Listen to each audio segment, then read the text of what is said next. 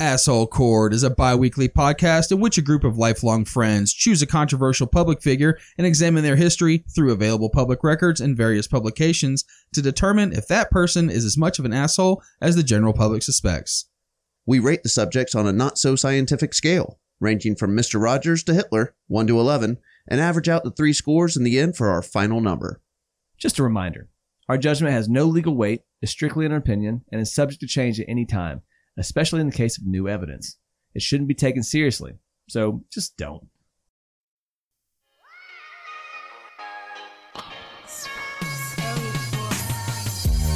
We're at an interesting crossroads in pop culture right now.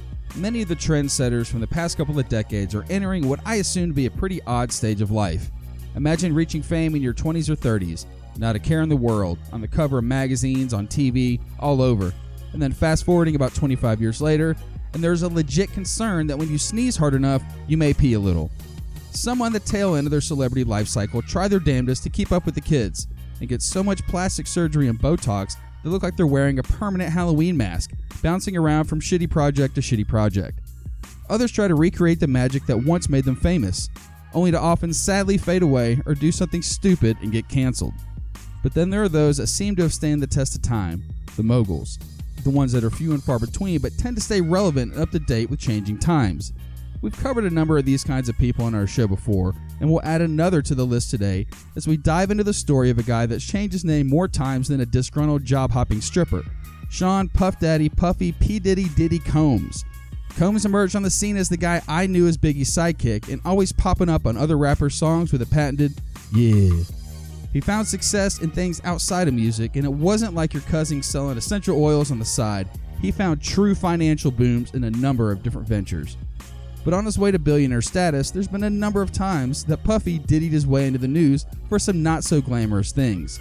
Remember, the guy that is now giving away millions of dollars and acting as a mentor to many was once thought of to be associated with a very famous murder. So throw on that tracksuit that's a little snug and your favorite furry bucket hat as we dive into this shiny diddylicious episode of Asshole Court.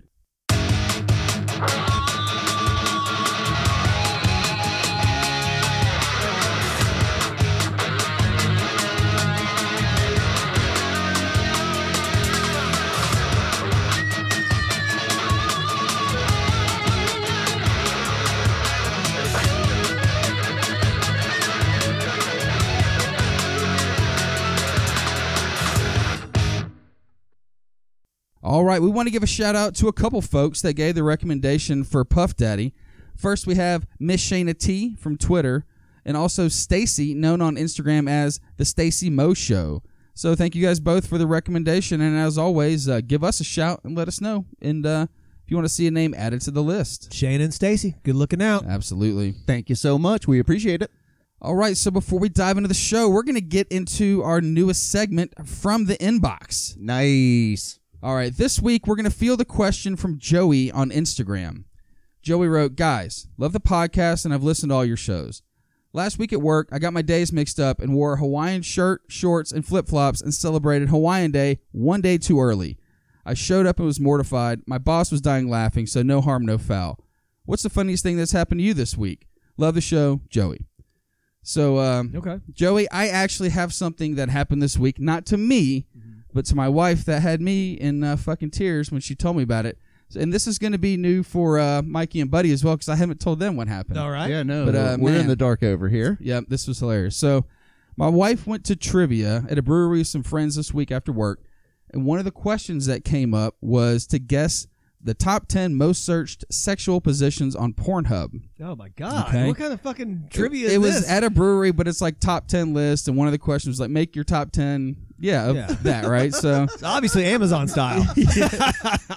Obviously. so the group of about seven or eight people at the table they're all like trying to name some positions and after a couple people name like obvious stuff yeah. it gets kind of quiet and my wife blurts out dirty sanchez Oh. and the whole table just kind of sat in silence. A couple people were like, "Yeah, I, I don't know, I, I don't know if that's on there," and Uh, I don't think she got the effect she was looking for. No. No. I give her credit though, because obviously that was a fucking good joke. Dude.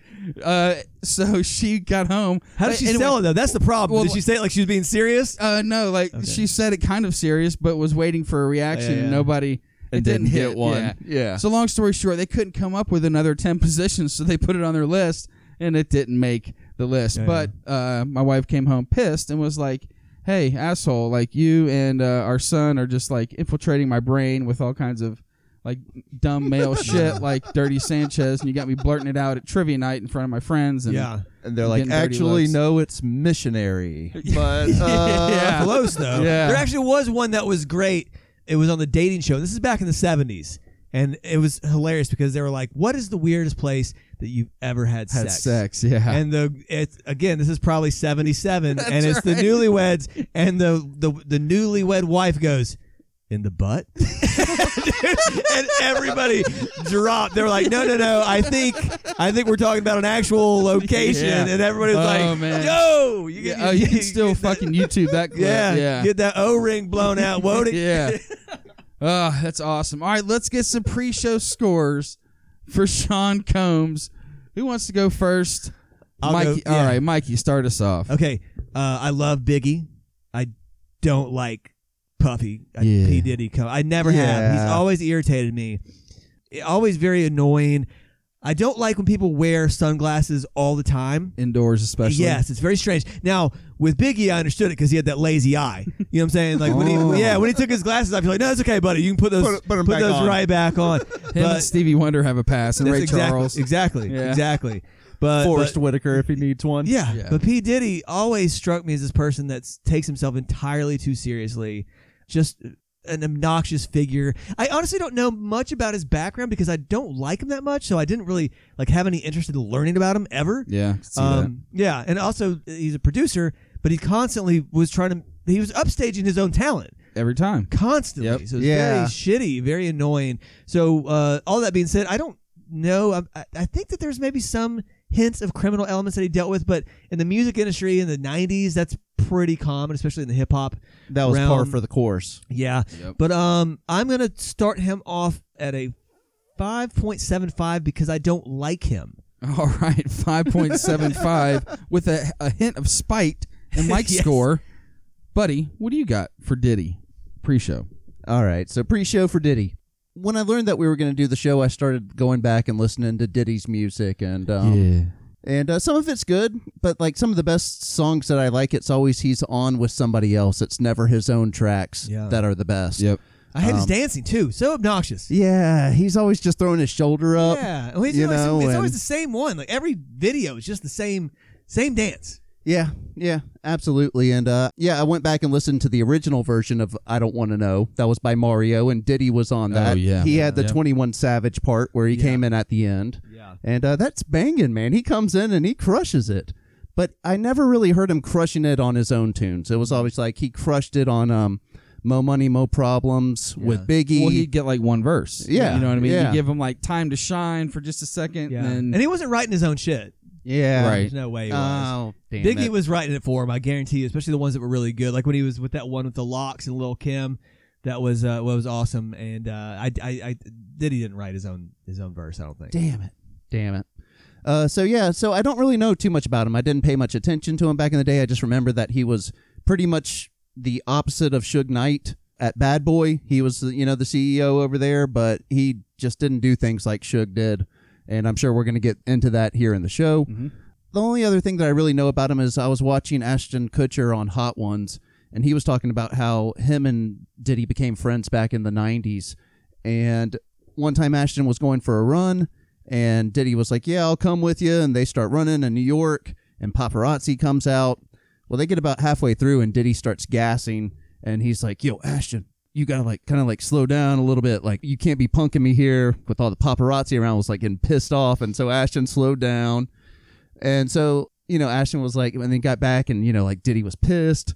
But so he took that and used that as fuel. Like, he started doing the New York Marathon. I remember that. Yeah. Yeah, Uh, you know, He made from it the- all about himself too. I know, uh, but that's what I'm. So that's what I'm wondering. Is he just like this? Like, egotistical, 100%. arrogant motherfucker that always just has to best everybody else and he has enough money to where if like he wants to set his scopes onto something he can invest all the money into it all the time all the resources and go run the new york marathon Yeah. Right, and, you know right. He didn't. Like I said, that's he, it's always self promotion. Yeah. It wasn't it just every Biggie video. There he is in the background dancing like a fucking asshole. Yep. yeah so yeah that's what i'm interested to find out here is he you know like a good guy that just you know wants a little bit more of the limelight is he totally an egotistical asshole and uh, i'm sure we'll bring that to light here today so pre-show i'm going to you know looking at people that we've had in the past i gotta put him a tick under dmx on the pre-show side of it um, so i'm gonna put him right in between dr oz and dmx and we've got a 5.28 Interesting. 5.28 for Buddy. randall bring us home All right, so I kind of echo you guys. I wasn't a huge Diddy fan. Right. You know, if I had to pick between like but again, it's like, oh, if I had to pick between Bad Boy and uh, Death Row Mm-hmm. in 1995 when it was like all be I was like 14 years old, so like I don't know, asking me if that really fucking mattered. Yeah. Death You know. row though. Oh yeah, for sure. yeah, all day. Although Biggie was great, but I don't On our wanna way, hear- on our way to the studio tonight, Mike and I were listening to some Death Row on the way here. So uh, and that's it. Like I preferred like Mace and stuff like that instead of Diddy. Every everybody else on the label, I Right. preferred. Biggie was the star. Biggie was great, and then Shine, and we'll get into that, I'm Yeah. sure. But yeah, I was definitely uh, way more Death Row records, even though Suge Knight is a dangerous man, and I wouldn't Oh, yeah. want to hang out. No with him. doubt, no doubt. But like, I, I consider it like Puff Daddy Part Two. Once he got through what seemed to be his musical shit, he still does music, but got into more the business side of things, right? Kind of like how Master P has done. Uh, Later in life. elevated times probably five. I mean, Yeah. Diddy's everywhere. He just has Yeah. his hand in so much different stuff, Yeah. and he's one of those guys where it seems like he's got his hand literally in everything. It's Mm-hmm. like, does he have a, a sports drink? Yeah. Is he Yeah. involved in like owning a sports team? Yeah. He Is got involved- like an like- alcohol. of Fro- course. yeah. Yeah. Ciroc. so- yeah. Remember this exactly. guy I used to work with was like, I got that sweet ass Circo, man. I was like, I Cool. don't think that's it. He That's- was like, it's P that's- Diddy shit, S- Circo. I was like, okay, all right. Nice. Yeah. Yeah. Interesting. So, uh, you know, pre-show, kind of looking at it, um, I don't know too much about him being an asshole. I know about some legal shit, obviously, him getting into trouble, but like pure asshole standpoint, I'm right there, kind of with you guys. I had a pre-show at a 5.25. Okay. All right, with a five point seven five from Mikey, a five point two eight from Buddy, and a five point two five from Randy.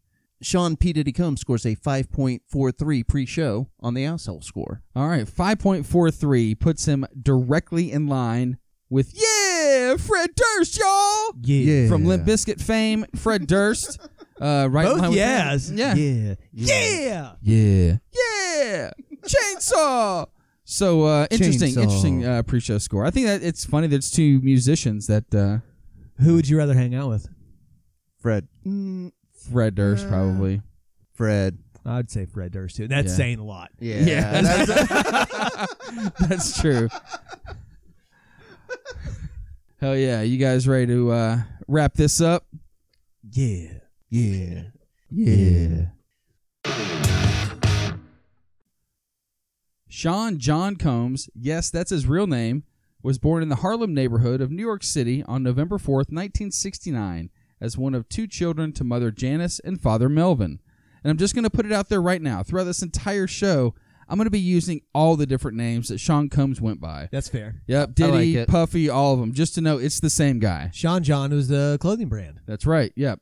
That It- was his clothing brand. correct. Yep. Yeah. And, but Okay. he spelled his middle name is John, like J O H N, and Sean John was J E A N. Mm-hmm. yeah, he That's tried right. to church it up like Yeah. Joe Dirt. That's, So, that's yeah, thanks, dude. exactly right. That's exactly right. Tells me everything I need to know about this guy. Yep. Anyway, when Diddy's mom was young and hot, she did some work as a model, and Diddy's daddy, Melvin, was a U.S. Air Force vet. Once he got out of the military, Melvin had a hard time assimilating into regular life and needed to find a way to feed his young family. Described by Diddy as a drug dealer and hustler, Melvin was only around for a couple years of young Puffy's life. As Melvin began to get in the drug game, he became an associate of notorious New York City drug lords Frank Lucas and Nicky Barnes. Damn. Hold on, are we talking about the same Frank Lucas from And Nicky American Barnes, Gangster? That's them. Wow. Yeah, Uh, and that was even a line in the Sean song, or I'm sorry, the Shine song, where he said, "Don't hate me, hate Nicky Barnes for hitting my mom's," because he was saying basically Nicky Barnes was his dad. Yeah, yeah. Oh, wow. Wow. Melvin, at age 33, was fatally gunned down in 1972 after a failed drug deal due to being mistaken for a police informant. Damn. Yep. Did not know this. Yeah. Okay. Little Diddy was just three years old when his dad died. Ouch. Both Frank Lucas and rival Nicky Barnes were close to Combs. I found an interview where both of the infamous drug lords of the 80s and basis of like 40% of all New York drug related movies, Yeah. uh, where they talked briefly about Sean John's dad and how they remembered young Combs. Okay. That's They remembered his dad for sure. because I thought it was gonna be like he was some low level street urchin and then he got killed. Then they tried to turn it into this whole thing, but apparently they did know him. Yeah, no, for Okay. sure. Yeah. Wow. Yeah, and I don't think they mentioned that in American Gangster They should at have. all. But yeah, sounds like they should have. And why didn't they have Puff Daddy play him? Yeah, or like instead of having uh, Ti come in, they could have had. Had Yeah. Diddy. Diddy. Yeah. There you go. That's it. Instead, he did "Raisin in the Sun" on Broadway. True story. Yeah, he did. Is that raising like the fruit or raising like R A R A I S I N G? Uh, raisin, like the fruit, the dried fruit, the nasty one. that we Raisin all in the hate. sun is what it's Raisin in called? the sun is what it was called. Yeah, it's like a famous play. I thought it was actually kind of funny, or I thought I was being funny when I said that, no, but no, yeah, I was expecting kinda Huh. like a California raisins. Yeah. that's Like- exactly right. That's Cal- it is California raisin. Yeah. He did. He was a California raisin. he did the Christmas special where he sang Motown. And, Ah, that's awesome. Obviously, losing your father at such a young age is tough, but Diddy painted a bit of a silver lining as to what he did learn from his dad. Being that my father was killed when I was three years old, I don't have a lot of memories of him. They say you can't miss something you never had, but that's only a little right. There's definitely been times as I've gotten older that I've missed my father, his presence, not being there. There's things that you would have asked your father. There's also things that you would have celebrated with him and made him proud. Referring to Melvin as a hustler, the successful entrepreneur and businessman cites his father's shortcomings as the inspiration to really make something of his own life. He said, My father was a hustler. He was a drug dealer and a hustler. So I learned early in life that there were two ways out of that dead end jail, and it made me work even harder. Sometimes you can't just answer the why behind things, but I definitely think the route that I went on, staying out of the streets and hitting my books and trying to be somebody, I think he actually played a role in that. I have a hustler's mentality, his hustler's spirit, his drive, his determination, and his swag. Well, I mean, here you have it. I mean, once again, you have another celebrity that we're covering that didn't have a father growing up. correct. Yep. But it looks like, at least for him, he took what his dad was doing, kind of just was like, all right, I'm not going to fuck with drugs or anything like that, but I'm Yeah. going to take that hustler mentality and kind of improve on it. So, I Yeah. mean, like, good for him. Yeah. Well, it's like well, you ever see a, a kid whose parents are like alcoholics and they're just are like teetotalers because they're yeah, like, like, I "Oh, be ain't like that." touching that shit. Yeah, and like and it's the opposite for me. My parents just didn't drink, and I was like, I'm getting fucked up. Yeah, my mom wasn't a big No. drinker or anything, so uh, Let me go ahead and do the opposite. yeah. See how this works out. So far, eh, not so good. oh, you're doing all right. After her husband's death, Janice immediately moved the family to a suburb close to the Bronx. Young Sean studied at a Catholic boys' school, and this is where he earned the name Puffy because he'd always puff out his chest when he became angry Lame. on the playground. Lame as fuck. That, that would be his That was- signature move is kind of bow his chest up. Puffy? Puffy. God, that's embarrassing. yeah, it's like a blowfish. Well, you know, it's also the kid. you- Remember this back in the day, middle school? The dude that would, they're about to fight and they're just bumping chests. Yeah. You're like, you're just waiting to get your fucking jaw broken. you want Like, somebody to break this up, obviously. Yeah, yeah, obviously. No, oh, don't, don't bump chests. was do something. Do something. Yeah. I'll do something. He said, I'll open it. Then somebody pushes from behind and then the fight actually starts. Yeah. they get shoved into him. Yeah. Oh, I fucking saw that. Everyone's like, ooh, yeah. He pushed me into lockers. That was cheap. That was cheap. Yeah. As he moved into his high school years, he attended Mount St. Michel Academy and became a pretty decent athlete. In 1986, as a senior at Mount St. Michel, one of Diddy's boys and teammates was number seven Gambino gangster Andrew Campos. Wow. Yeah, Who's Andrew Campos? uh, one of his teammates on, in high school, but uh, he was a Gambino crime family gangster. Oh wow. Yeah, they played on a team with commitment and attitude that surprised the pundits and won a division title for the prep school. Campos was the team's quarterback and Combs was a defensive back. While we all know where P. Diddy wound up, Campos was seemingly successful, but also had legal problems. Campos, whose surname suggests Greek or Hispanic heritage, the Gambinos checked and determined his lineage was Italian before they inducted him, made his money primarily in the telecommunications industry. He was part of the largest consumer fraud in American history, one that cost unwary consumers a cool $750 million from related schemes involving phone sex and internet porn. Well, he was actually the one that owned the Hulk Hogan 900 number. Yeah, Yeah. Yeah. Go back and check out our fireside chat right. from 900 numbers, oh, three years ago, oh maybe? man, that was a good one. Early show. That was Man, a that was fun. good. yeah, it was a fun show. Through it all, Combs and Campos remained close friends through the mid 2000s when Campos was sent to prison. Combs took his talents to Washington, D.C., where he enrolled at Howard University. Apparently, Puffy knew how to throw a serious rager while in college. Some of his parties attracted up to a thousand participants. After his sophomore year, Puffy decided that unlimited sex with hot age college co-eds wasn't quite doing it for him. He wanted to really pursue his true passion, music. I remember hearing about like him throwing a lot of these like legendary parties and stuff like that. Yeah. And I remember uh, hearing Jamie Foxx talking about how back in the like early '90s and stuff, he was throwing parties out in L.A. and went to one of Diddy's parties in New York, and he was like, "Man, this is awesome!" But you know, I could throw like this same party back in L.A. for like 800 bucks. Diddy's like, "Man, fuck you! No, you can't." He's like, "Yeah, I can." He's like, "All right, I'm gonna hit you up next time I'm out there." So Diddy comes out to L.A., hits up Jamie Foxx. He's like, "All right, I'm gonna start. Get, I'm gonna start getting on the horn." So he starts calling everybody, and like he was like, "Yeah, man, I went up to like Kroger, just got a bunch of like you know just snack food and stuff. Was like two hundred dollars invested. Got some alcohol. I'm about like six hundred dollars invested, and uh, call up all my friends." So like I've got like all these different celebrities, and Diddy's like, "What the fuck, man? You got all these people over here." Yeah. And like Kanye's over in the like over on the side, like you know, like just doing his Kanye thing, like back in what is this? yeah, then so like yeah, like so uh, this is uh Jamie Foxx back in the day. He was like throwing Diddy was mad at him because like Diddy was throwing like fifty thousand dollar parties. and Right. here, here's Jamie Foxx throwing like an awesome party for eight hundred bucks out in L.A. So back in the day, I- when I would bartend events just for extra money on the sides, people would actually do this. They would put together a huge party and they would sell tickets to the party or Yeah. whatever. And so then they would hire like bartenders. So we were there. So there's a, a hotel in Atlanta. It's called Twelve or whatever. They Yeah, rented sure, out this sure. hotel and they rented out like the ballroom of it or whatever. And I saw about seven people show up to this motherfucker Oh no. we were all mortified for whoever had fucking done this because I was like, you guys spent a fucking ton of money. Fifty thousand dollars to rent out Dude, the room. it Oh, at was least. so you know, dead. Like, we were all like, we ain't making shit tonight, but my God, like, I still feel okay about myself. Yeah. yeah. Yeah. It was, I was like, this is their first and last adventure. I, am gonna leave out of here and be like, yeah, Yeah. fuck it, whatever. Party Chalk up promoter. a little L, but yeah, not a 15 G's or Bro. 25. Oh Gs yeah, that or- shit wasn't cheap, man. Oh, yeah. There was they Uh. had six bar stations, and I swear to God, there was six people that showed up. Ooh. Hey, everybody's got their own personal bartender. Pretty much, yeah. man to man coverage. That's They, right. they didn't Yeah. hang out for long though. They'd show up and then they would like yeah filter out right right, right away. yeah, so. walk in. Ah, this is cool. Yep. All right. Uh-huh. Yeah. Yeah. It looked like a fucking middle school dance where none of the kids will dance together. Yep. You know. Just, Yeah. just like that.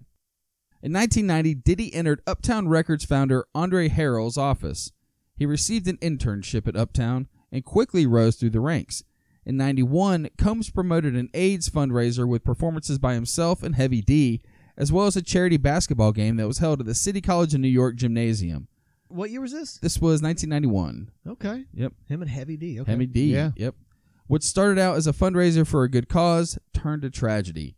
The City College Stampede was a crowd crush event that occurred on December 28th, 91, in the City College of New York gym. Outside of the event, crowds were able to break at least one glass door leading in the gymnasium lobby. The crowd then rushed the lobby and down a short staircase that led to the gym. However, the doors at the bottom of the stairs opened inward, not outward to the gymnasium, Oh shit. and nine people were crushed to death at the bottom of the staircase while 29 others were injured. No criminal charges were followed following the incident, although multiple wrongful death and personal injury lawsuits were filed. All right. So Diddy's got nine bodies on him. yeah, I don't know. I, I'm joking. man, I'm but obviously joking. seriously, one that, like, because threw the, this, the or- doors opened inward. Yeah. Inward. And imagine everybody bum rushing through, Those- and they imagine they hit the doors and they can't get through, but then everybody by just piles in behind you. Those crowd crush situations are, are absolutely horrifying. And they're talking about, like, I've seen a couple things where they're talking about, like, if you end up in a situation where it gets, like, that intense and you can feel yourself just being carried away, they're like, it flows like a river. oh yeah, that point, there's you know, no like- stopping yeah. at that point. And there was only one time I remember where I felt that same way. And we were actually at a baseball game and it started to rain really hard and everybody had to, like, get out. And I remember like my dad having to like pick me up, and I remember us being like carried by the crowd, and it was terrifying. But those crowd crush situations, like the stuff that happened in that situation, or like in some sporting events, there was the one that was in, in Saudi Arabia during. Yeah, the soccer Hajj. the soccer games get Yeah. terrible, man. Yeah. Oh, They- yeah. Yeah, concerts. Oh, it was uh, what was it, the Travis uh, Scott concert where those there was the crowd yeah. crush. where well, they- there was crushing that actually Yeah. like happened there. Yeah, and they that asshole. They will do a show on him because he wouldn't stop the fucking music. He just kept going. Well, he thought initially he didn't know anyway, but yeah. You know, uh, back in the 90s, I was almost in one of those situations. Uh, you know, with my dad being in the music business, we went to a lot of concerts. And we went to a Beastie Boys concert. And all of a sudden, like, there was one rush of people that rushed the floor at the Omni. yeah, And then a second lined up. And then they rushed. And then, like, I looked over at my dad. He was like, y'all go ahead and go. Have fun. nice. Nice. I was like, yeah, Hell way to yeah. go, Dad. And uh, we got up in line and we were about to, you know, like we were in that third wave and the Beastie Boys actually stopped the show and they're like, hey, there's people rushing the floor. People are getting hurt. Y'all need to stop it. And so, like, we all just walked back to our seats at that point. But, Yeah. uh, sorry, Mike D. Sorry. yeah, exactly. But hey, they actually stopped the show and did it. Yeah. You know, like, Well, good if for you them. saw if you see that the, the Travis Scott one, he knew at that point what was happening and still was like, "It's a ranger," and that's why so many people were so mad because Yeah. they were like, "Dude, Oh, they're, they're man. literally like dragging bodies out." And anyways, I mean, we'll get into that in another show, but And anyways, that's- it's 'cause, very uh, I mean, that was a tough situation, and it's like I'm not trying to justify what he did in a sense, but I mean that was one of the first shows back since COVID too, and so there was a lot of just Mm. Yeah. like uh, you It's know, a COVID body getting drug out of here. uh, she's real sick. Get her swab that nose. no, no, no. But no, just I mean, like shit was a little bit different. Ah, yeah, I just, think you, know. should watch those videos. It seemed No, they- it was no If like I was yeah. if I was on stage and I saw it happening, I would be like, "Stop, stop! Right. This has Yeah. to stop." yeah. Diddy often credits Harrell with giving him the tools to find success in music and life, even saying Harrell was like a father figure to him. Andre Harrell influenced me the most, and I don't know if that will ever change, Diddy said in an interview with Hip Hop Hollywood. And this is the owner of Uptown. Yep. Okay, yeah, yeah. In 1993, Harrell let Diddy go from Uptown Records. Harrell said one of the reasons he fired Diddy was because MCA Records, the label distributor, did not want to release Notorious B.I.G.'s debut album because of its raw and rough subject matter and street life connotations. Ready to die. Yeah, It's that's a it. classic. Well, I Banger. mean, this is on the heels of what NWA's. That Uh, was 88, 89. you know, so Oh. and essentially Puffy had been working in the background. He had developed a couple other people. He was kind of an up and comer. He was getting people ready to go, and Biggie was getting ready to drop his album, Mm-hmm. and Uptown wasn't going to let it go. Yeah. They were like, "We can't, we can't put this out under us because this is this is a little too aggressive for us." well, this is Biggie is his Eminem for Yeah. like Dre at the Yeah. time. Oh, you yeah. know, And essentially, like, look, I'm gonna fire you, but you need to go start your own label with all Yeah. these other guys and release his album, and uh, and there you have it. I'd also like to come back to the person that was just like, "Nope, we're not, we're not green lighting that. It's a red light." And then Yeah, be like, wh- who "Hey, is hey, that remember guy?" that one time? remember that one time? with The what's his name? You probably heard of him. You know, um, hip hop legend Biggie Smalls. Remember he said no? Well, Yeah, to his debut album. Yes, good and you call. let it go. Uh huh. Yeah. He said, I I, mean- thought it was a children's album. There was a tiny baby on the cover with a, with an afro and a pick in it, and I thought it was going to be a children's album. And then it terrified me. Yeah, I mean that's pretty much the equivalent of Blockbuster laughing at Netflix. Yes. Right. Yeah, exactly. So Harold said, I didn't want to sit there and be the one confining Puff because the corporation was telling me to do that. I'm not built that way. Harold said this in an interview with the Wall Street Journal in 2014. I told Puff he needs to go and create his own opportunity. You're red hot right now. I'm really letting you go so you can go get super fucking rich. But just before Diddy was set to take off as a producer, his biggest up and comer, Notorious B.I.G., asked Tupac Shakur, of all people, to manage him. That's right. If you remember in our Tupac episode, he and Biggie were friends before all the beef. Shakur declined and told him to stay with Puffy and that he would be the one to make him a star. The following years, when Shakur was shot the first time at Quad Studios, he blamed Biggie and his crew for trying to set him up. That's right. And again, go back and listen to our Tupac Shakur episode of HC Podcast. We dove into that in pretty good depth. Yeah, pretty thoroughly. Yeah. one hundred percent. 1993, after being fired from Uptown, Combs established his new label Bad Boy Entertainment as a joint venture with Arista Records. On the new label, both Biggie and Craig Mack quickly released hit singles followed by successful albums, particularly Biggie's Ready to Die. He did Craig Mack too. Yep. Okay. All Yeah. right. I don't even remember Oh, Craig Mack. All you need to know is Return of the Mac. uh, Return of the Mac. Return of the Mac. Yeah. once again, and now it's like a Cheetos commercial. Yeah, that's right. I mean, it's great because I saw it. and I was like, "That's CeeLo." That's Oh, no. how those guys stay kind of wealthy. fuck is it. I mean, shit like yeah. that, you know? Give me an opportunity to fucking shill Yeah. for Cheetos. I'll do it right now.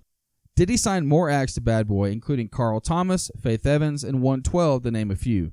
The Hitmen, his in house production team, worked with Jodeci, Mary J. Blige, Usher, Lil Kim, TLC, Mariah Carey, Boyz II Men, SWV, Aretha Franklin, and others. Yeah, that was like the hip hop version of like the Wrecking Crew. Yeah. Oh, Like, Oh, the- the So, lo- I mean, lots studio of musicians back in the '70s that just did shit for everybody. Wow. yeah. Lots of big names that, and, you know, they all got that patented. Yeah, on that album. Yeah. That's a wild fucking staff he had though. What a stable. Oh, no Yeah. doubt. Yeah. I mean, some of those names, uh, obviously, I, you know, they're not names that are like, oh, staples in my rotation. Um, I definitely listened to some Usher back in the day. But you know Oh, who they are. 100%. yeah. Yeah. for Whereas sure. like Death Row is like okay, you had huge names like Snoop and Dre and Tupac, but then it was like corrupt, and then like you know who? Yeah. yeah, well the cor- Well, yeah, I mean, like, I know, no but- corrupt or stuff like that, but yeah, like uh like the Outlaws. But I get yeah, I don't know. Anyways, yeah, but uh wow, it's that's a very seriously stacked stable he's got right there. it almost seemed in a sense like he was paying for a lot of this stuff. You know, like Yeah. he knew that there was going to be a ROI on it. In Right. a sense like, uh, fuck, let's bring Aretha Franklin on. Like, Well, I don't think You she know. was with Bad Boy. no, but that would she, be tight though. If she had no, a Yeah, fucking she- the he in-house, the named in-house her. production team. the announce worked worked, worked with her. worked with that's her. what, but that's what I'm saying. Like he pays a hundred thousand, two hundred thousand to have her come and sample on a track or something like Yeah. that. He knows the ROI for being able to say Aretha Franklin's on this track is going to bring in a lot of like hits, Oh yeah, sure, you know, or plays on the track back in the day. sure. So Mace and the Locks joined Bad Boy just as a widely publicized rivalry with the West Coast Death Row Records was beginning to take shape. Puffy and Biggie were criticized and parodied by Tupac and Suge Knight in songs and interviews during the mid 90s. With definite fuel to the fire being added by Knight, at the 1995 Source Awards, Suge was on stage accepting an award when he chose to take a time to dig in straight at Puffy. He told the crowd, Look, if you're an artist and you want to stay a star, you don't want to worry about some producer all in your video, all on the record, dancing around. They come to death row. It was a shot directly at Puff Daddy, who had become known for cameos in pretty much all the videos of the songs he produced and would throw in a bunch of yes Yeah, in a ton of songs He was almost like the like the Where's Waldo of rap of videos. that whole thing. He Except would- for you don't have to search hard for him because he was usually right up front. Right. And honestly, uh, it's funny because like the locks, I love the locks. Like, dude, the locks are hard as fuck, and it's like Biggie and the locks were really fucking hard and shit. But like, he definitely had a lot of fucking like just radio play, like some soft ass vanilla shit, like Faith Evans or whatever it was. Oh, for sure. But that one statement really is what started the East West beef for real. Yeah, the, the Suge absolutely. Knight. You know, uh, y'all have been saying Faith Evans, but I've been thinking Faith Hill in my head this whole time. Oh, that would be And I was hilarious. like, Faith, Evan, uh, Faith Evans was Biggie's boo. That's correct. yeah. now, yeah, but I just yeah. imagine Biggie fucking Faith Hill, and I'm dying. Oh. oh, Tim McGraw's like sad masturbating in the Yeah. corner. BBC.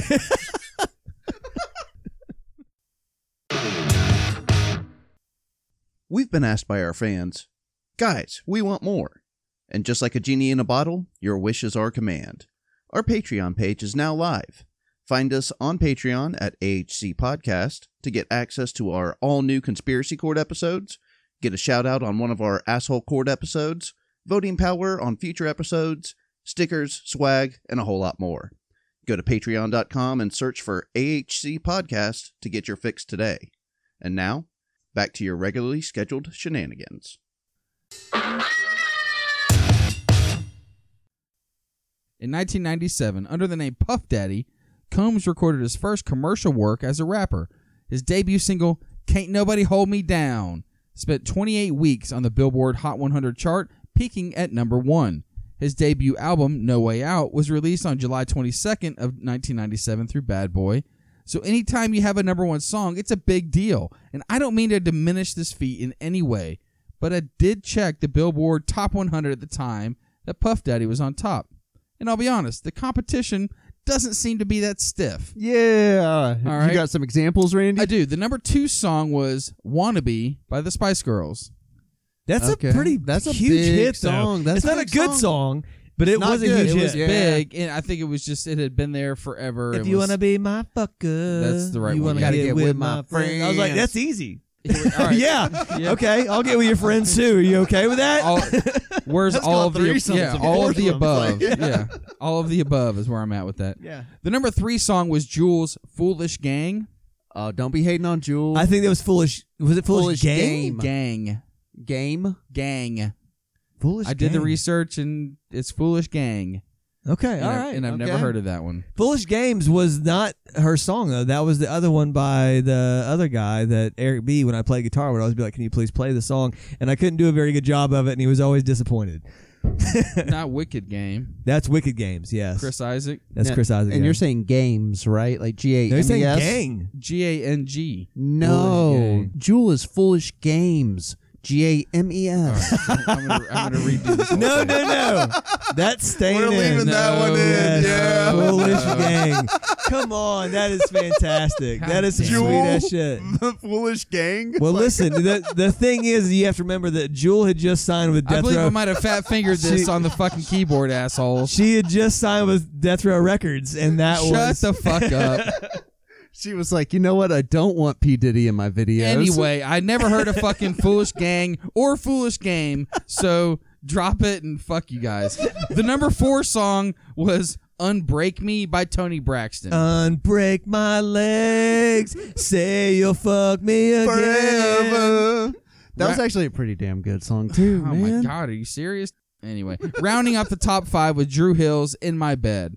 Again, not uh, quite an unforgettable string of hits, but I can't diss the number one song because I definitely don't have one. But just kind of looking at the, I don't know. I guess apparently you guys think the competition was a lot more stiff than I did. I should say that I don't like really any of you those songs. love all of those songs. I like Drew apparently. Hill. I did like Drew Hill, but the other ones I didn't like. But they were those are big ass hits. Like I Yeah. still remember those. Songs. Wannabe is like horrible, but yeah, it was a big It song. was a big song. Yeah, Uh, Yeah, like, I don't know. Anything the Spice Girls did was big. Yeah, like I said, if you want to be my lover, you got to get with my friends. it's easy money. yeah. Puffy, Um, I'm all in. Puffy's No Way Out album, originally titled Hell Up in Harlem, underwent several changes after Notorious B.I.G. was killed on March 9th, 1997. Several of the label's artists made guest appearances on the album. No Way Out was a significant success, particularly in the U.S., where it reached number one on the Billboard 200 its first week of the release, selling 561,000 copies. And again, it's kind of a it's a weird thing now because we go back and look at number of albums sold. Oh yeah. Nowadays, that doesn't really. Oh, it's crazy. Like Doesn't the really biggest matter. ones are like it sold twenty thousand this week, and they're like, damn. Like Yeah. full albums, but it's all it's all about streaming tracks. Yeah. But back in the day, like yeah, like I remember, I think it was like Lauren Hill's. I think it sold a million the first week or something like that. Like it went. Well, th you look at some of these like really popular songs; they have billions of downloads. That's and true. It's like, that's where you're making your money. Yeah, well, Yeah, you exactly, know. because the, the whole structure's changed. Back then, you had to buy the whole Yeah. fucking CD, so that's all the number. That's the only number that counted. Yeah. The album produced five singles. I'll Be Missing You, a tribute to the Notorious B.I.G., was the first rap song to debut at number one on the Billboard Top 100. It remained at the top of the chart for 11 consecutive weeks and topped several other charts worldwide. And that one I struggled with a little bit because it was Faith Evans singing it, and I immediately went back to hit him up when he was like, "That's how I fucked your bitch, you fat motherfucker." And I was Yeah. like, "I'll be mid." I was like, "You had sex with Tupac. You Yeah. did it." He painted your face too. Don't forget about that. The album earned Combs five nominations at the 40th Grammy Awards in 1998 and would go on to win the Grammy for Best Rap Album. So we got a Grammy Okay. on his debut album. Wow, Pretty that's, good. That's pretty Yeah. good. Yeah, that's got to boost that ego. For sure. Ah, He was already there. Yes. September 7th, 2000, the album was certified septuple platinum by the Recording Industry Association of America for sales of over 7 million copies. There it Damn. is. Damn. Think about it. Average CD, let's just say it was like 15 bucks. 20, Seven times 20. 15, that's 105. Yeah. 105. If you get a yeah, and it, also he got a huge piece of that because he produced it. He did all that shit. Oh, Where yeah. if you hear the stories with TLC with uh, the crazy sexy cool, and it I think it sold twenty million albums, Wow. maybe more, and they ended up making like nothing. Yeah, because they didn't write it. any of the music, they didn't produce any of it, they didn't write any, any of the lyrics. Yeah. You know, but on the flip side, that's where we've No. talked about it in the past. Billy Corgan got paid way more than the rest of the members in Smashing Pumpkins Yeah. because he wrote the lyrics and also got Yeah. paid for the you know like producing the music. That's right. Wow, though, for P Diddy, he he got fucking paid on that shit. Oh, no Yeah. doubt. And Puffy was everywhere at this point, and his face was all over TV and music videos. No better time than to start some other business ventures. He was already a wealthy man, but the opportunities outside of music are what have driven him to billionaire status, according to Forbes magazine. So he's a billionaire now. Yep. that makes sense. I Yep. guess that's it. One of the most well known ventures is his clothing line that bears his name, Sean John. The beginnings of Sean John started around 1997 after he just first topped the charts.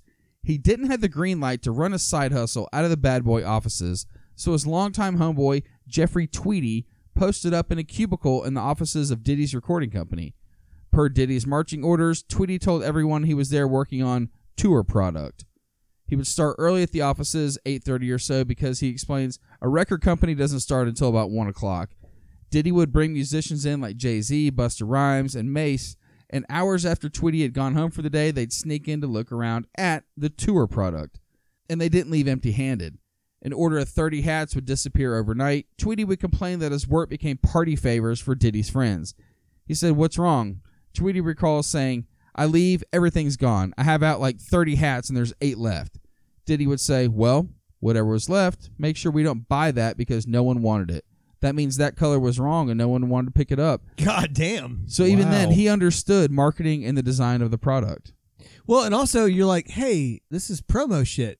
If Buster Rhymes is wearing this shit, it's gonna be great. Yeah. Yeah, like, what I I mean? mean, exactly one It'd be picture different- with the paparazzi. Yeah, it's not like you're letting some homeless dude off the street and be like, pick out whatever you want. Yeah. You know, you're like, these are all celebrities that are gonna wear. That's why they. That's why most clothing companies actually spend a ton of money just sending clothes to celebrities. Like, please wear oh, this. yeah. Wear it. None of the homeless people picked the blue hat. All right, Yeah. like get rid of it. Listen, man. The thing is, these homeless guys, they're really big into the Sean John diapers. And they're big social media influencers. Yeah. So, you know, they got a lot of pull out on the streets. If you can get that Sean John diaper right, I think we got an option here.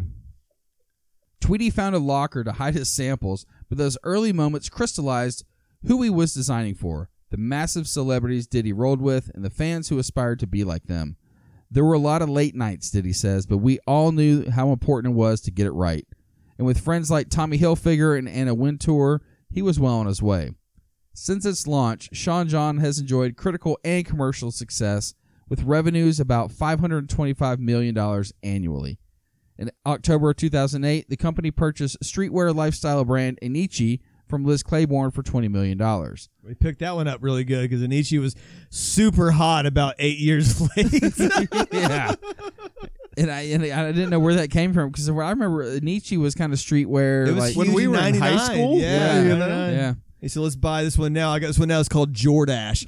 You're gonna love Yeah. this shit." We're gonna pick up pumps. We Yeah. got, yeah, we got Nietzsche. some new shoe ideas. Yeah, Uh, yeah, exactly.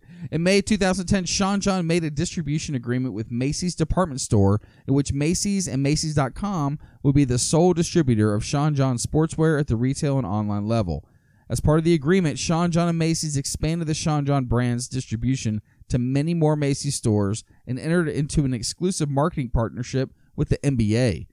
Everyone is familiar with the brand. Obviously, there are clothes that people wanted to wear, but it doesn't hurt to have a celebrity base to get everything kind of started. You know what I mean? Like we talked about. well, Absolutely. and a a lot of the people that are listening are probably way younger than us, but there was a weird time in the very late '90s when every brand had a sports edition, and it Yeah, was like yeah. Polo Sport, Hilfiger Sport, and I don't know what made that happen or whatever, but for some reason, like Sean John Sport was also a thing, and uh, it's it was sort of an oddball thing. But I remember reading around that time that Sean John's biggest winner was actually his suits. Like his suits were like pretty well respected. Like they wow, made good because suits. in my head, uh, whenever I think of Sean John, I think of almost like acid wash Yeah. jeans and stuff like that, or All right, stone wash. So uh, funny jeans. enough, he's won multiple designer awards of the year for a lot of their more. It's the suits. It's Yeah. the more finer design stuff. wow. Well, Yeah, he's won multiple. He's pretty decorated designer for their stuff. And that's the thing Wow. too, because Yeah. it would like. Whereas what you're remembering is because it had the huge logos all over it. Yeah. Well, Yes. you can't wear a suit that has Sean John,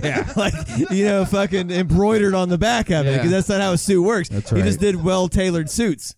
With all the fame and fortune, there were still times where Diddy would go back to Sean from the streets of Harlem, and that would come out in some of his antics. With all the fame and fortune, there were still times where Diddy would go back to Sean from the streets of Harlem, and that would come out in some of his antics.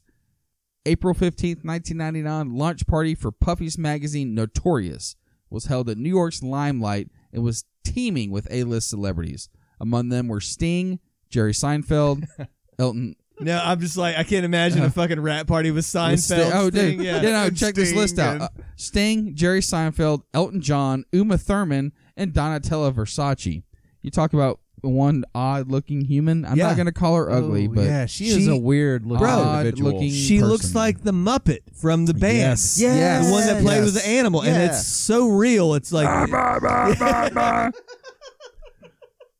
But how many of the guests would have choked on their caviar if they had known that just hours before their gentlemanly host had allegedly used a champagne bottle, a phone, a chair, and the assistance of two of his homies to savagely pummel a record executive? What? Like uh, Suge Knight style? The following day, details emerged about the attack on Interscope Records executive and Nas manager Steve Stout, 28 years old.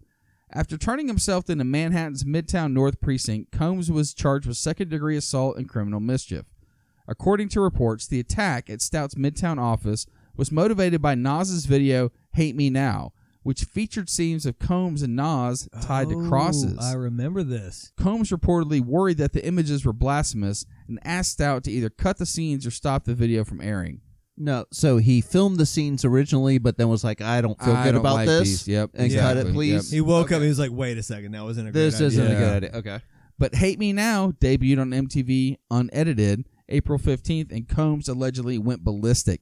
The network since pulled the video, saying it's awaiting a new arrival of a new version that meets the approval of both Bad Boy and Nas's label Columbia. MTV refuses to say who asked to yank the clip. An employee who worked on the same floor as Stout said the office was a complete wreck after the attack. Desk overturned, everything taken off the walls. Although an extent of his injuries were unclear, a spokesperson for the Manhattan DA said Stout suffered abrasions and contusions and possibly a fractured arm. Combs sentenced for this a one day anger management class. So that they, it always sounds so much worse when you say abrasions and contusions. You're like scratches and bruises. Yeah, scratches and bruises. Yeah. Also, th- I do want to point out here that I remember that video and I remember that song. You can hate me now, Mhm. but I won't stop now. So I'm, try- I'm always trying to think. I was like, who was like, all right, I got this vision in my head. They're both Jesus, and uh, I mean, It was a five year old Kanye Yeah. West. yeah, Like, can, can you imagine that? He, Like, yeah, like imagine like that song being the soundtrack to Jesus being crucified. He's like, "You can hate me now," but it's just it's strange. Also, to get so upset about it, but I still think that uh, P Diddy maybe you know giving this guy scratches and bruises. As bad as that is, maybe, maybe, maybe breaking an arm isn't as bad as uh, as as Suge Knight making that guy drink his piss out of his champagne That's true. glass. Yeah, that's right. I forgot Or about that. hanging vanilla ice upside Off the down balcony, off the yeah. balcony. Yeah. But so, all right. So, but we're saying that P. Diddy laid hands on him. Like, Oh, oh, no doubt. Yeah, absolutely. Went in, fucked him up, and it's- it said uh, hit him with a champagne bottle. Um, That shit will kill somebody. yeah, a champagne bottle, a phone, a chair, and the assistance of two of his homies. okay. So, but yeah, he was in on it. It wasn't Oh, yeah. something that he. They like- went in and fucked him up. Okay. Yeah. So let me ask you this: How much would it cost you to let P Diddy hit you with a champagne bottle? 42 grand. That's about right, right? Like, I think I'd pay. I, would probably take it, and I've you. had- uh, you you have a different. Yes, you're set. I got a big head and neck area, so I'd probably take it, the champagne bottle. It, fu- I'd get stitches. Yeah. Oh yes. I'd so get some champagne stitches. bottles are thick as fuck. It it would have to be kind of like on the crown of my head. Yeah. It was a Moet bottle too. I remember this. Oh Mm. man. yeah. And so, what is that like? Forty-two dollars to P. Diddy. Well, yeah. I mean, yeah. Roughly, maybe. Right. I Yeah. think. I, I think you'd have to give me. You have to give me a solid meal to let P Diddy hit But me. with I, I it. would almost do it like jackass style, where like I did it and got paid. Not Oh. like I had to go through legal. Oh no no no! all That's what I'm the- saying. No, no, no, no. Yeah, yeah. We're that's just the setup. saying. But yeah, like I'm Yeah, I- thinking like I He did. forty-two He's like, I'll- thousand. here, here's a check, and like, what will you put on here? I'd say I, a million. You can hit me with a Moet bottle. Um, Yeah, it's I'm- like oh, are you serious? Yeah, because you could, you What? could. CTE is no joke.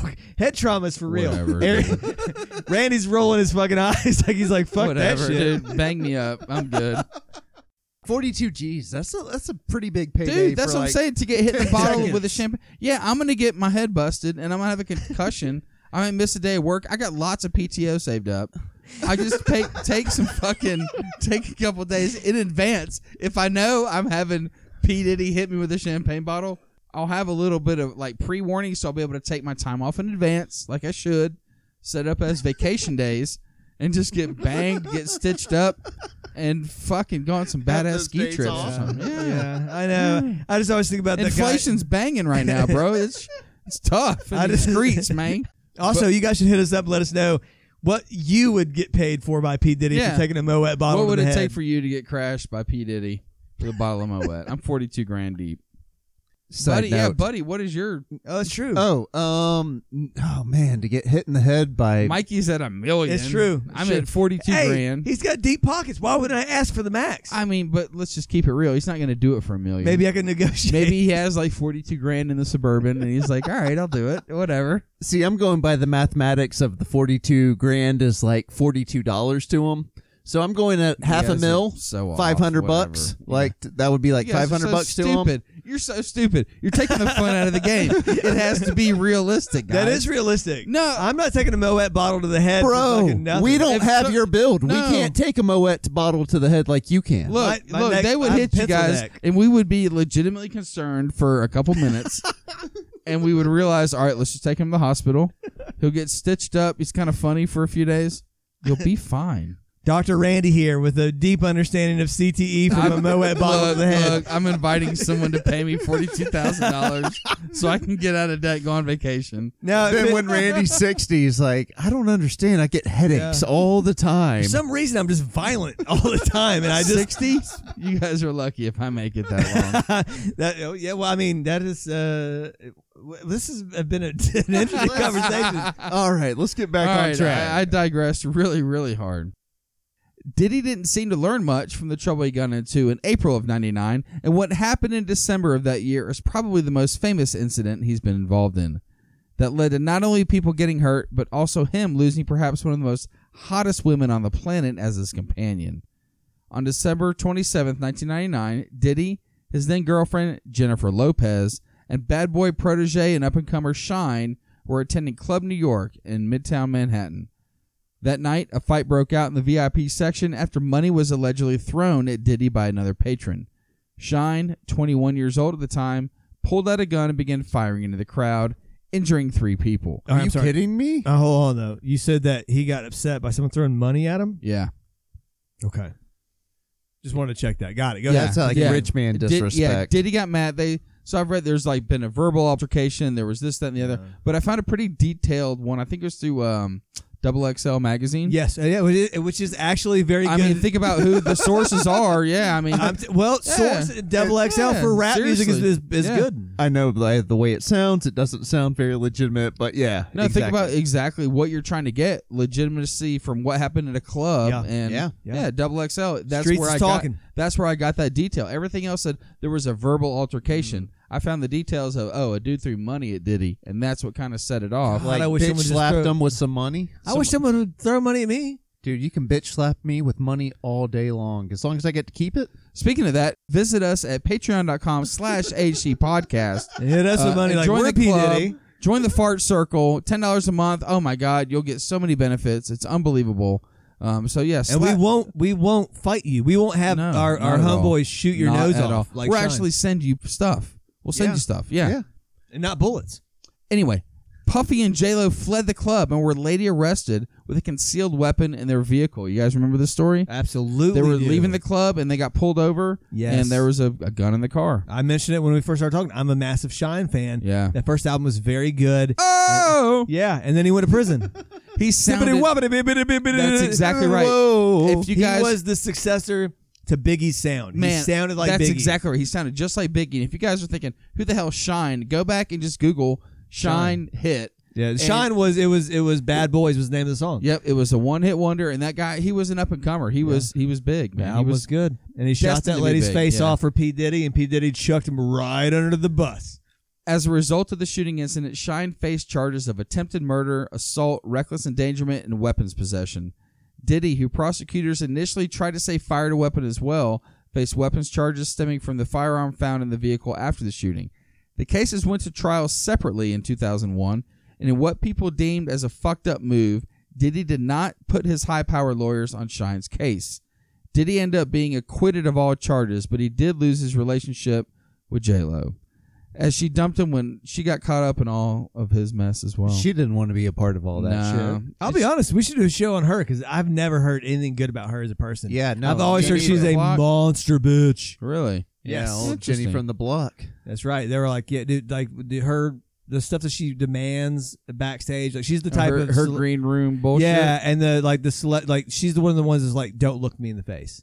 You I've know heard what? that before from like airline people Yeah. and stuff Oh, like that. That's so ridiculous. Yep. You know, I, I can agree. If if we ever went on tour and did live podcasts, and we've talked about it, Sure. our green room request I could see being very simple. we need fans. Uh, gummy bears, A lot of a gummy lot of bears. gummy bears, Good ones, Albanese, please. Albanese. Yeah, we're all fans of Yes. gummies. Yes. If you guys didn't know, we we all love the gummy products. Oh man, Yeah. don't even tell me they've got like Albanese like weed gummies and legal Oh, man, states that'd be or cool. something like that. Yeah, I don't know about that. Yeah. But uh yeah, but gummies, some beers, and um, yeah, some good, fans like for rye me whiskey. and Not, Randy. not We even need good. fans. Yeah, not even good rye whiskey. Just rye whiskey for for Randy. Yeah, just give me beers and also maybe like a good, a nice Italian sandwich setup and a, I, I, I do Ooh. Ah. like a good charcuterie board. That is true. I love, I love the cheese, the and- olives and the farty cheese. Fuck all that. You know what? Give me some sandwiches. Give me a little sandwich Sandwiches, bread. I'm with Yeah, that, yeah. but I don't need I a could do both. fancy lunchable. Anyway, going back, Shine was found guilty of two counts of assault, reckless endangerment, and gun possession. He was sentenced to ten years in prison. Now, was he on Bad Boy at Yes. the time? Yeah, he was their protege. He was the up and That comer. was the big hit with Bad Boys. He sounded just like Biggie. And if, like I said, if you go back and, and Google "Bad Boy" Yep. by Shine, you'll think, "Oh my God, is that Biggie?" yeah, no, it's he Shine. he d- could not rap nearly as well as Biggie, but they sounded identical.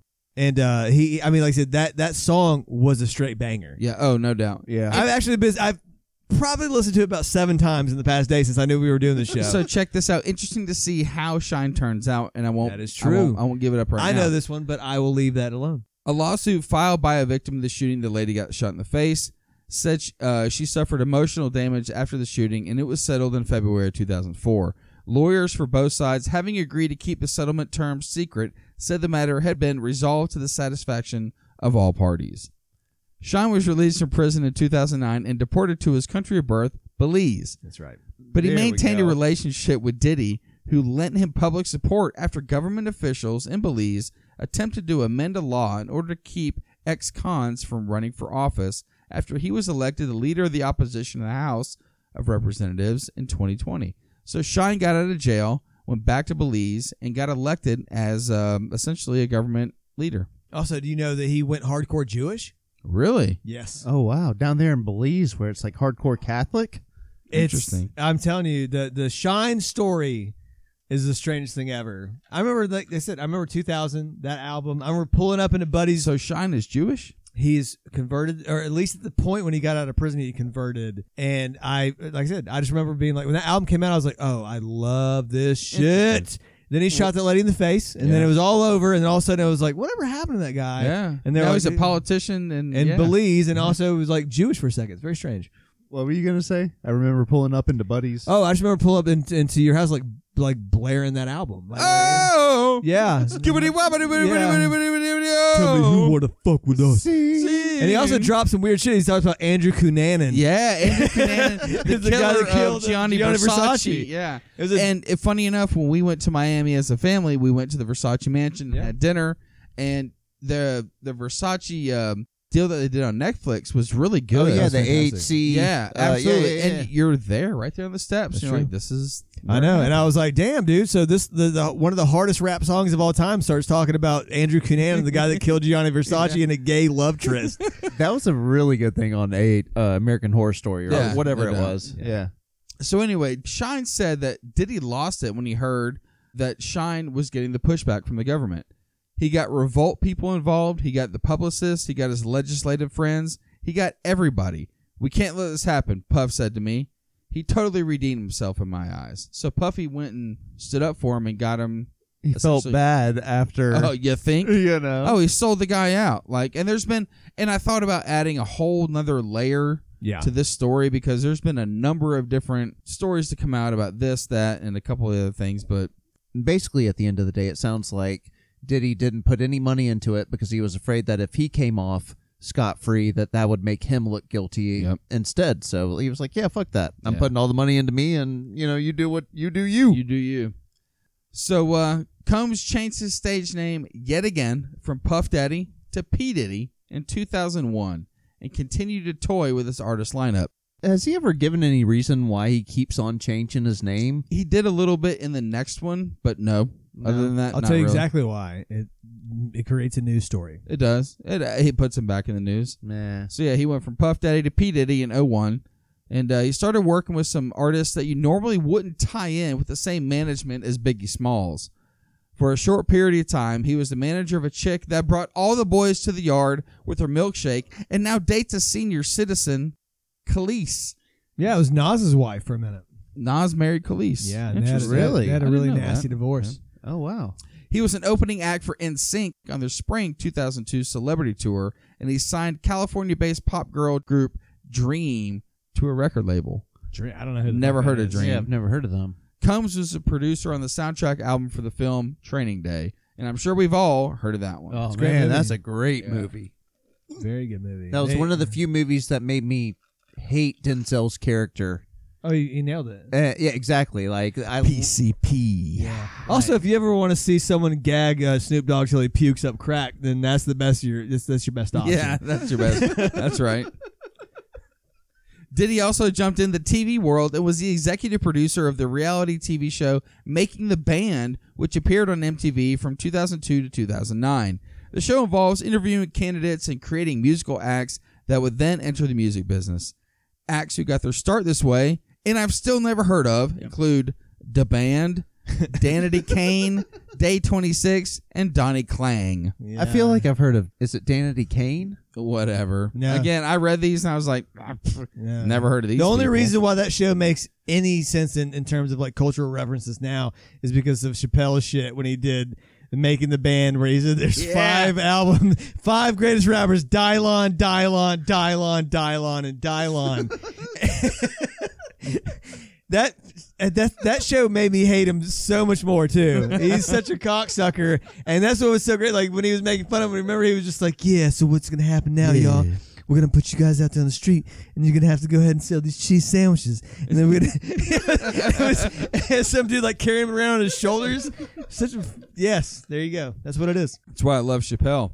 In 2003, Combs ran in the New York City Marathon, as we talked about earlier, raising $2 million for the educational system of New York City, finishing in a respectable 4 hours and 18 minutes. That's actually very. so Mikey as a respectable. runner, 4 hours, 18 That's minutes. very respectable. yeah, I figured that was a pretty good time. Yeah, it he was is. pushed Kinda- by Ashton. you I, know? I did the, the, the minute breakdown and the mile breakdown. Yeah, I was no, like, it's very "Ooh, all respectable. right, yeah, What that's is it? not bad." What, how many? What is it? I Thirteen don't know. miles. Twenty. It's twenty six point two. 26.2, yeah. Jesus. Yeah. Yeah, it's, a It's a long way to banger. run, It's a man. banger, yeah. I, I, I like Well, the whole honestly- reason the guy got its name was the guy died doing it. So Yeah, there's that. yeah. You Running for a marathon. When I was like really getting into running it, I knew I was going to top out at a half marathon because by the time you're training for marathons, it literally takes up just so much of your time. Yeah, you get out Just- of work and run until you go to bed. Yeah, pretty Yeah. much. Like forest style. yeah. You have to. And then you're just like, I don't have time for that shit. It's like one of the things I could do if I wanted to, I guess.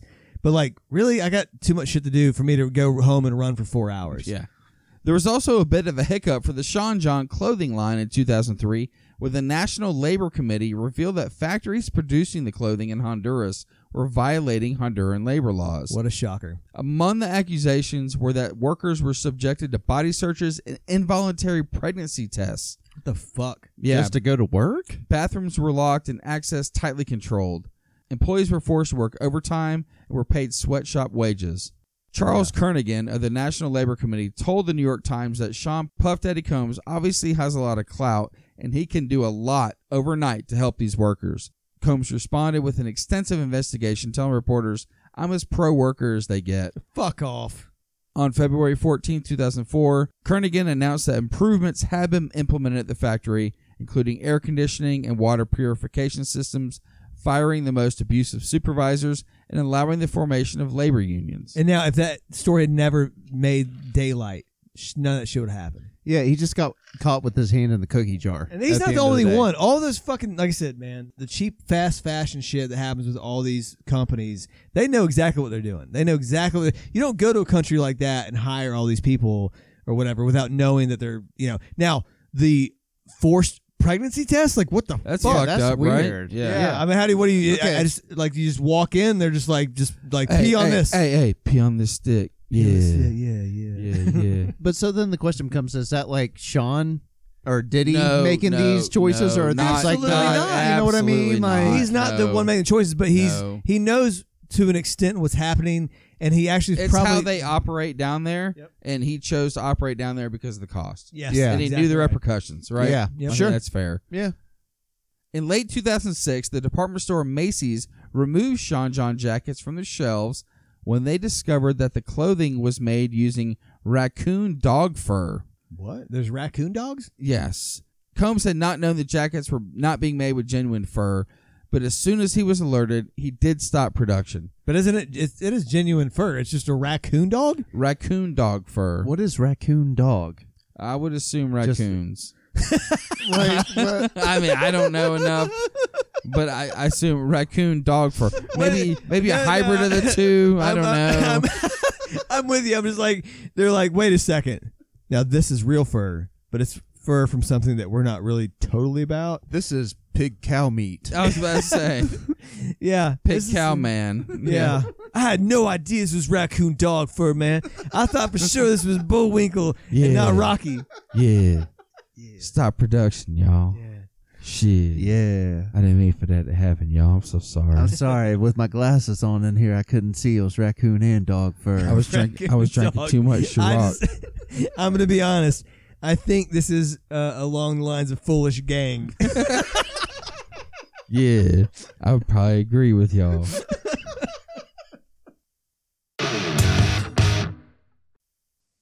Don't want to wait another week for the next episode of Asshole Court to come out?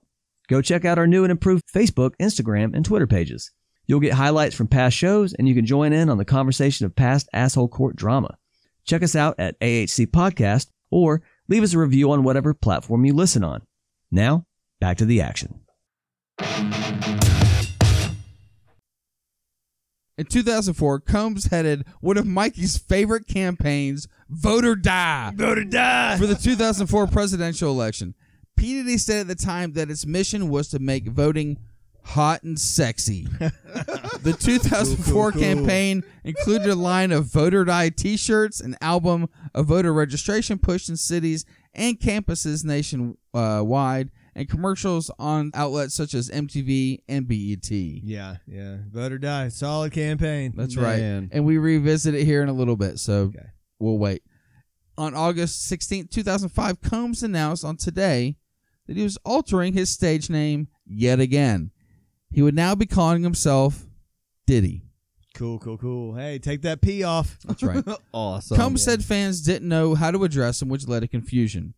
And in November of 2005, London based musical artist and DJ Richard Dearlove, who had been performing under the name Diddy since 1992, Oh, poor son of a bitch. nine years before Combs started even using P. Diddy, sought an injunction in the High Court of Justice in London. He accepted an out of court settlement of £10,000 in damages and more than £100,000 in costs. Okay. Combs can no longer use the name Diddy in the UK, where he's still known as P. Diddy.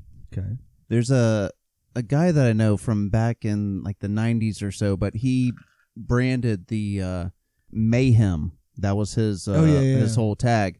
And so when Allstate started doing, or what was it, a progressive Yeah. or whatever, Some the Allstate. Mr. Mayhem Yeah. thing, they couldn't do it. They they approached him and tried to buy it, and he was like, "Nah, I'm keeping it."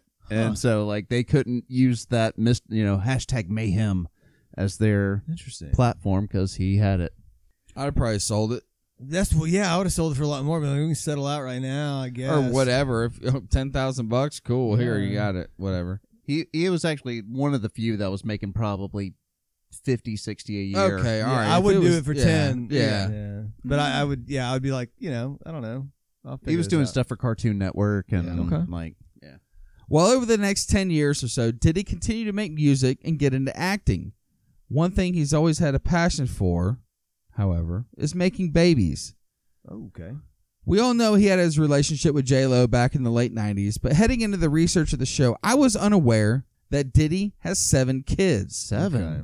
Not quite Nick Cannon status, but it seems as though Diddy's daddy batter is as potent as his clone line, I Am King, exclusively at Macy's. That's the name of his colognes. I am King. I Am King. Yep. Someone needs to wow. stop. and this actually, man. it was kind of based off of Muhammad Ali, MLK, yada, yada, yada. uh, Oh yeah, That's- because Diddy's just like those guys. And well, yeah. well, that's what they wanted to smell like. yeah, yeah, exactly. They wanted to smell like Yeah. Diddy's cologne. I want to smell like Joe Frazier's blood. yeah. that makes me hate him so much more. Everything you've told me up to this point, uh, I am King Cologne has just really been the top notch for me. He wanted a big award for his perfume, actually. Hey, hey, Yeah. hey, hey, he's probably he bought that Anyway. shit. His first biological child, Justin, was born in 1993 to designer Misa Hylton Brim. Hylton. Hylt. Yeah, Hylton Brim. Hyphenated last name. Probably a bitch. Hard to pronounce. That's right. We All right. remember. Anyway, know how Randy I'm so feels. sorry, Misa. You're probably a sweet woman. I doubt it. His son Justin attended UCLA on a football scholarship, and we'll hear more about his time there in just a minute. I'm familiar. Combs had an on again, off again relationship with Kimberly Porter, which lasted from 1994 to 2007. I like that traditional name, He raised, Kimberly Porter. That's easier to say. isn't it though? He raised and adopted Quincy, who was born in 1991, Porter's son from her previous relationship with singer and producer Al B. Sure, with an exclamation point. Bro, Porter must have fucked like a goddamn champ. You raising her son? Yeah. Yeah. that sounds really awful of me saying that, and I understand that right now. But I'm being serious. I'm being I'm being dead serious. Hang on, it's gonna make a little more sense Okay, here got in it. a minute. Yeah. Together they had another son, Christian, and twin daughters, Delilah and Jesse James, born in 2006. Porter died of pneumonia in November of 2018. oh. So honestly, Puffy's girl that he was with for God 13 Decade years, thir- plus, yeah. 13 years, and had uh, three kids with There was just one A- more child uh, one, that one yeah. adopted and three. Three. Yeah, Uh, Mikey, she Mikey, died. Mikey would officially like to withdraw his statement earlier. There you go, Uh, Thanks, Mike. Mikey. Oh come on! I didn't fucking know that shit. Hang on, hang on. But but hang on, Mikey. You may not want to withdraw it quite so soon. Okay. Did he kill her?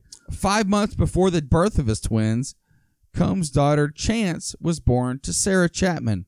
So yeah, he was a bit of a walking Maury show for a while there. He had two ladies pregnant at the same time. One girl with his daughter and then another girl with twins. Bro, that's the thing I was talking about. I'm like, if I the, the day that I make it as a celebrity or a rich person, Getting a vasectomy. a hundred percent. yep. Sitting Uh, I would on- love it. sitting on peas for And the also, weekend. the, the beauty of it is what I would like to do is I would do a reality show in which nobody knows that I've done this. And then all the women that try to say that I impregnated them, I pull a Maury out. They're like, he can't be the father. You are yeah. not the and they're father. like, oh. Uh, yeah. Turns out Sean Puff Daddy Combs is the father. That's right. Yeah. I was like, I can't even. yeah, Either yeah. him or Nick Cannon. Odds are. I Uh, mean, yeah. Nick Cannon. Yeah, there you go. Yeah, but yes, I would. There's no way I would. You're n- you no, no kids.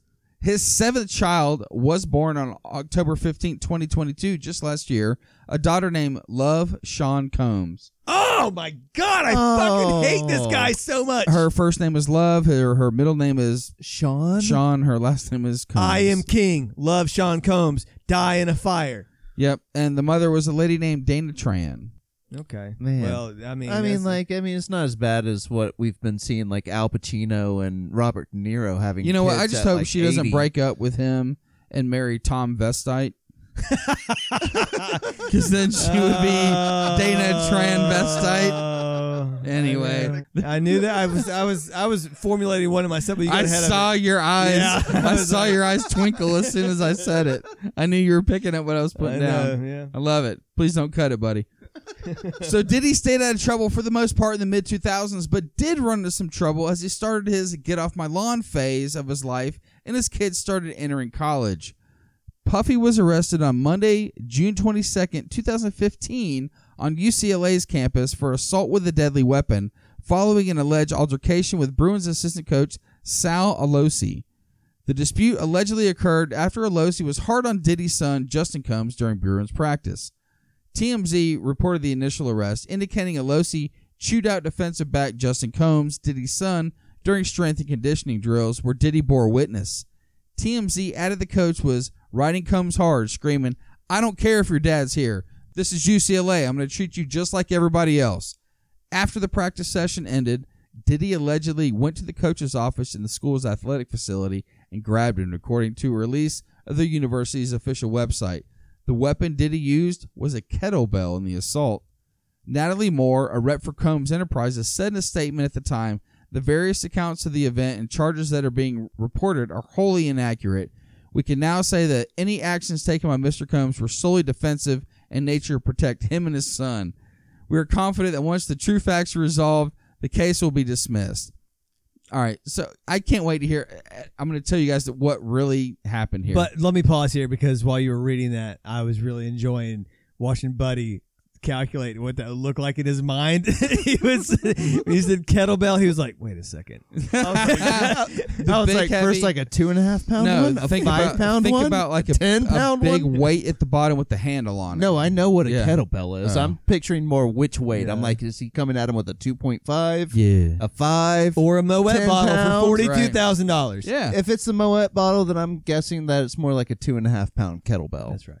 Other witness accounts reported on June 23rd that Diddy and Combs walked into Alosi's office around noon and Diddy began accosting the coach. Alosi instructed interns to alert security, and Diddy came around the desk saying he would contact security from the coach's phone. Pretty much, he was like, I'll call the motherfuckers myself from your phone. That's kind of how I imagine that playing out. I think you're right. Yeah, yeah. yeah. Pelosi told Combs to get his father out of the office, looking at the player, probably saying, Look, get your dad the fuck out of here. Mm-hmm. But Diddy allegedly walked into the coach's hand, telling Pelosi, Don't put your hands on me. So while he's Oh, what a pointing, get bitch your move. while he's pointing, get your dad out of here. Diddy walked into his hand and was like, Don't put your hands on me. assault, assault. That was when allegedly Diddy started attacking Elosi, as noted in the report. The staff eventually removed him from Elosi's office into the weight room, and that's when Diddy picked up the kettlebell and swung it at an intern, according to Scout.com. Oh, the poor intern. Jeez. yeah. Oh man. All right. Elosi had scratches on his face and stated in the report that his shirt was ripped due to the altercation. Diddy was arrested on three counts of assault with a deadly weapon and one count of making terroristic threats and another count of battery. All charges Dropped. wound up getting dropped. of course. Yep. That money pays, baby. That's right. So Sean Combs was raised Catholic, but in 2008, he told the Daily Telegraph that he doesn't adhere to any specific religion denomination. He said, I just follow right from wrong, so I could pray in a synagogue, a mosque, a church. I believe there's only one God. But on July 3rd, 2020, Combs invited Twitter followers to view a three hour YouTube video posted by Louis Farrakhan. In the video, Farrakhan made multiple comments and repeatedly used the phrase synagogue of Satan.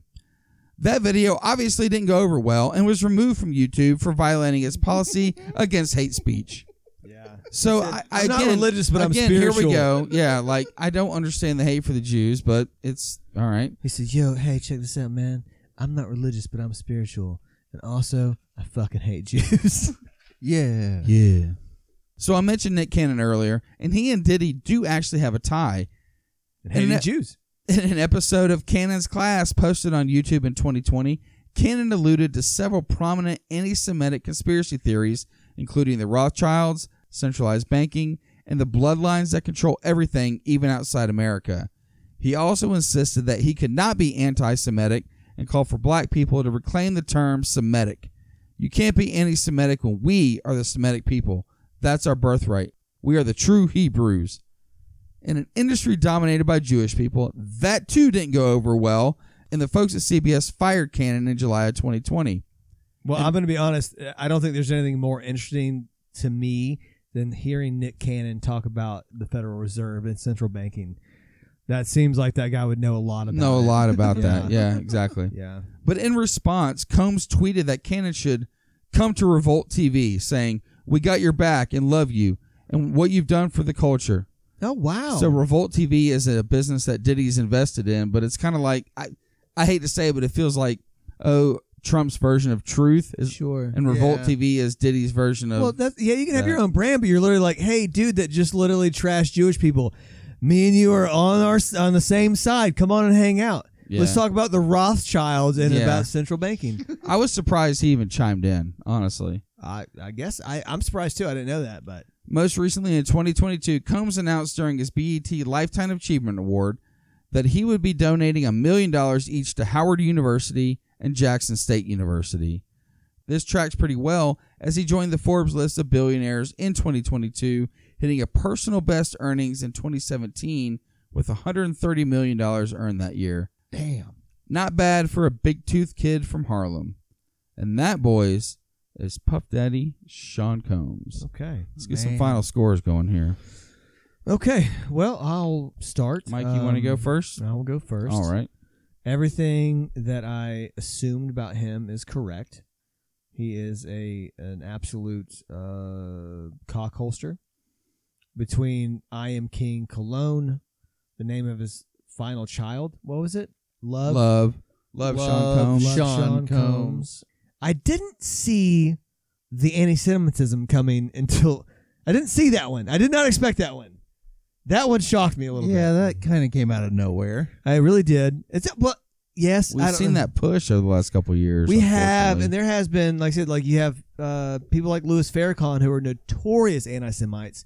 Um, I just didn't know that he was really into that. So I'm gonna just keep it short and sweet because, um, I mean, we really got into a lot of shit tonight.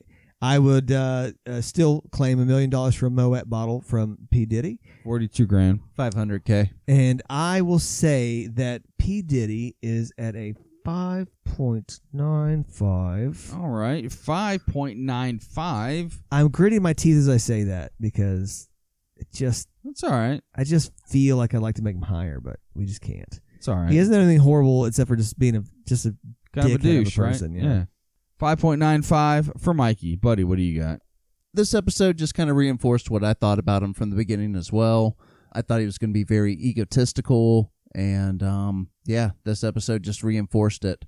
I don't like the assault, uh, multiple charges Oh, Oh, of assault. for sure. that he's had on him. Uh, you know, the guy originally with the video, um, and then the assault with the coach's intern over there at UCLA. Oh, yeah. I forgot about that shit. That's right. You know, so I mean, that kind of you know that definitely ticks him up just a little bit in my book. But at the end of the day, I'm having a hard time, you know, kind of putting him above the Mendoza line of Steven Seagal at 6.0. I think that he's kind of like ranking in a little bit more on the Jose Canseco line. So, yeah, at the end of the day, I'm going to put him in at a 5.83 All right. Twenty three. as the Fine. final asshole score. All right, 5.83 for Buddy. Randy, bring us home. All right. So, you know, exactly like you guys said, I was kind of surprised, definitely at the anti Semitism stuff. I never really knew about Yeah. that until I did the research on it. Like when you were like, he, he put a Louis Farrakhan video on. I was like, what the fuck? yeah, no. when I read that too, I was like, "Whoa, what the fuck, dude?" That Yeah. He said, immediate go get a bean pie, kind of motherfucker. red flag. Yeah, exactly. Um, but he's kind of just kind of been that perpetual douche. But there wasn't a ton that I really like. You know, hung on him being a giant asshole on. You know what I mean? Yeah, there wasn't a lot there. Yeah. um, for him Being a being an asshole, arrogant, egotistical. If it was douche court, he's a fucking ten, right? oh, no doubt. Yeah, no he'd, doubt. he'd be a high nine in douche court. Yep. So I am gonna tick him up just a tad, um, and I'm gonna put him probably at like a four point five. No, I'm sorry, uh, my bad. A five point four seven. Okay, I've sort of panicked there. Yeah, for a no, minute. no, five point. I was like, you rated me a five the other night, Randy. You can't do that shit. no, probably five point four seven is where I've got him. All right, with a five point nine five from Mikey, a five point eight three from Buddy, and a five point four seven from Randy. Sean P Diddy Combs' final asshole score is a five point seven five. All right, five point seven five. Now a three way tie. We have three folks that have come in at a five point seven five.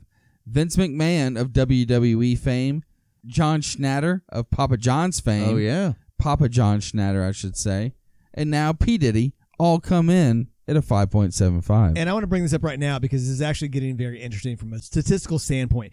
The law of large numbers means the larger, the more uh, data you have, the closer you get to accuracy. I want to point out right now that Vince McMahon, John Schnatter, and P. Diddy, they're all people that put themselves into their own advertising nonstop. You're right. Yeah, They're that's total true. dildos Yeah. that are Yeah. literally like the, they will not be anything but the face of everything that they do. Yeah. I love it.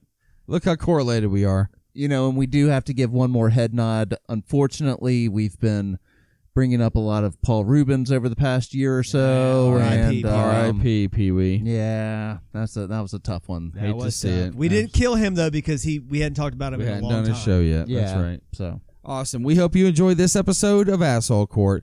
Patreon members, get ready. All your uh, quarterly bonuses are getting ready to be paid out. You're going to have your shit probably in the next couple of weeks. Uh, for all those you missing out on all the, uh, the swag action, check us out. Patreon.com slash HC Podcast. Join the Fart Circle. Join the Rough Riders. Get in on the action. You'll know what I'm talking about when you get over there. And if you're uh, going to be in Denver in a couple, well, I guess the 21st to the 24th, yes, Hit us up. hit us up. That's actually by the time this airs. Uh, you Yeah. know, so just hurry up and get your ass there. So we'll see you there. or at That's least right. let us know. We'll be in the area. You know, um, hit us up on Instagram, on Patreon, and uh, yeah, man, we'd love to link up, No, drink a couple beers. No doubt. Be kind to one another. We'll see you next time on Asshole Court.